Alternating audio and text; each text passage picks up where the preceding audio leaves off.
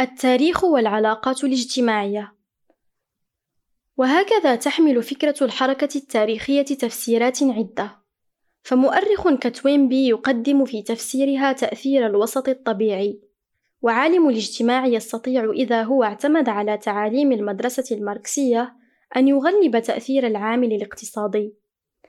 ولكننا نجد في التحليل الأخير أن آلية الحركة التاريخية إنما ترجع في حقيقتها إلى مجموع من العوامل النفسية الذي يعد ناتجًا عن بعض القوى الروحية، وهذه القوى الروحية هي التي تجعل من النفس المحرك الجوهري للتاريخ الإنساني. وهكذا وجدنا في مستهل القرن التاسع عشر أحد أكبر المؤرخين جيزو يحلل الحركات التاريخية في أوروبا فيرد المشكلة إلى حدود علم الاجتماع وعلم النفس معًا. فالمؤرخ النفسي الكبير يرى أن التاريخ بصفته علم ما وقع فعلًا يمكن أن يتناول موضوعه بطريقتين، فإما أن يجد مجال دراسته في الفرد نفسه في كل ما يؤثر في حياته ويغير من صفات إنسانيته، وإما أن يجده في الوسط الذي يحيط بهذا الفرد، أعني في كل ما يؤثر في حياة المجتمع ويغير من صفاته والتاريخ على أي حال ليس سوى هذا التغيير الذي تتعرض له الذات والمجال الذي يحوطها على سواء. أي إنه على ما ذهب إليه علم الاجتماع النشاط المشترك المستمر الذي تقوم به الكائنات والأفكار والأشياء مطبوعًا على صفحة الزمان. وإذا أردنا تعبيرًا أدق فإنا نقول إن صناعة التاريخ تتم تبعًا لتأثير طوائف اجتماعية ثلاث: ألف تأثير عالم الأشخاص، باء تأثير عالم الأفكار، وجيم تأثير عالم الأشياء. لكن هذه العوالم الثلاثة لا تعمل متفرقة، بل تتوافق في عمل مشترك تأتي صورته طبقًا لنماذج إيديولوجية من عالم الأفكار يتم تنفيذها بوسائل من عالم الأشياء من أجل غاية يحددها عالم الأشخاص. فالعمل التاريخي بالضرورة من صنع الأشخاص والأفكار والأشياء جميعًا، ومعنى هذا أنه لا يمكن أن يتم عمل تاريخي إذا لم تتوافر صلات ضرورية داخل هذه العوالم الثلاثة لتربط أجزاءها في نطاقها الخاص وبين هذه العوالم لتشكل كيانها العام من أجل عمل مشترك. وكما أن وحدة هذا العمل التاريخي ضرورة، فإن توافق هذه الوحدة مع الغاية منها وهي التي تتجسم في صورة حضارة يعد ضروريًا أيضًا، وهذا الشرط يستلزم كنتيجة منطقية وجود عالم رابع هو مجموع العلاقات الاجتماعية الضرورية، أو ما نطلق عليه شبكة العلاقات الاجتماعية. ولقد أشرنا فيما مضى إلى أن المجتمع ليس مجرد كمية من الأفراد، وإنما هو اشتراك هؤلاء الأفراد في اتجاه واحد من أجل القيام بوظيفة معينة ذات غاية. ونضيف الآن أن عمل المجتمع ليس مجرد اتفاق عفوي بين الأشخاص والأفكار والأشياء، بل هو تركيب هذه العوالم الاجتماعية الثلاثة، التركيب الذي يحقق معه ناتج هذا التركيب في اتجاهه وفي مداه تغيير وجوه الحياة أو بمعنى أصح تطور هذا المجتمع.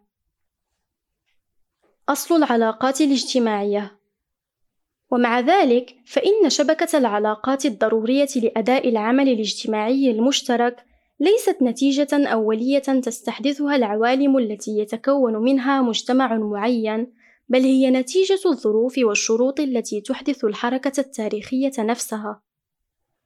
ولقد رأينا أن هذه الحركة يمكن تفسيرها على أنها ثمرة لتعارض معين طبقًا لمنهج هيجل، أو أنها إجابة على تحد معين على ما ذهب إليه توينبي.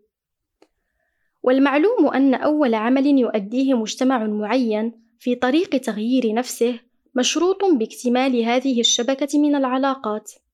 وعلى هذا نستطيع أن نقرر أن شبكة العلاقات هي العمل التاريخي الأول الذي يقوم به المجتمع ساعة ميلاده. ومن أجل ذلك كان أول عمل قام به المجتمع الإسلامي هو الميثاق الذي يربط بين الأنصار والمهاجرين، وكانت الهجرة نقطة البداية في التاريخ الإسلامي، لا لأنها تتفق مع عمل شخصي قام به النبي صلى الله عليه وسلم، ولكن لأنها تتفق مع أول عمل قام به المجتمع الإسلامي، أي مع تكوين شبكة علاقاته الاجتماعية، حتى قبل أن تتكون تكونا واضحا عوالمه الاجتماعية الثلاثة.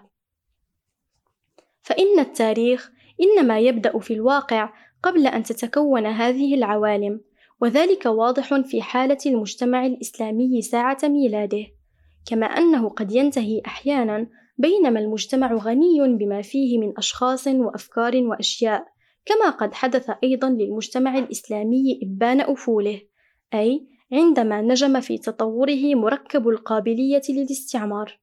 لقد كان المجتمع الإسلامي آنذاك غنيًا، ولكن شبكة علاقاته الاجتماعية كانت قد تمزقت. وهو ما ألمح إليه النبي صلى الله عليه وسلم دون شك للتربية لا لمجرد الخبر في قوله: يوشك أن تداعى الأمم عليكم كما تداعى الأكلة إلى قصعتها. قالوا: أو من قلة نحن يومئذ يا رسول الله؟ قال: لا، بل أنتم كثير، ولكنكم غثاء كغثاء السيل، ولينزعن الله من صدور أعدائكم المهابة منكم، وليقذفن في قلوبكم الوهن. قيل وما الوهن يا رسول الله؟ قال حب الدنيا وكراهية الموت. لقد كان هذا الحديث ضربا من التنبؤ والاستحضار استحضار صورة العالم الإسلامي بعد أن تتمزق شبكة علاقاته الاجتماعية أي عندما لا يعود مجتمعا بل مجرد تجمعات لا هدف لها كغثاء السيل. ولا ريب أن جيلنا الحاضر يدرك هذا الحديث أكثر مما كان يدركه أصحاب النبي، لأنه يصف في مضمونه العالم المستعمر والقابل للاستعمار، الأمر الذي تعرضنا فيه لتجربة شخصية.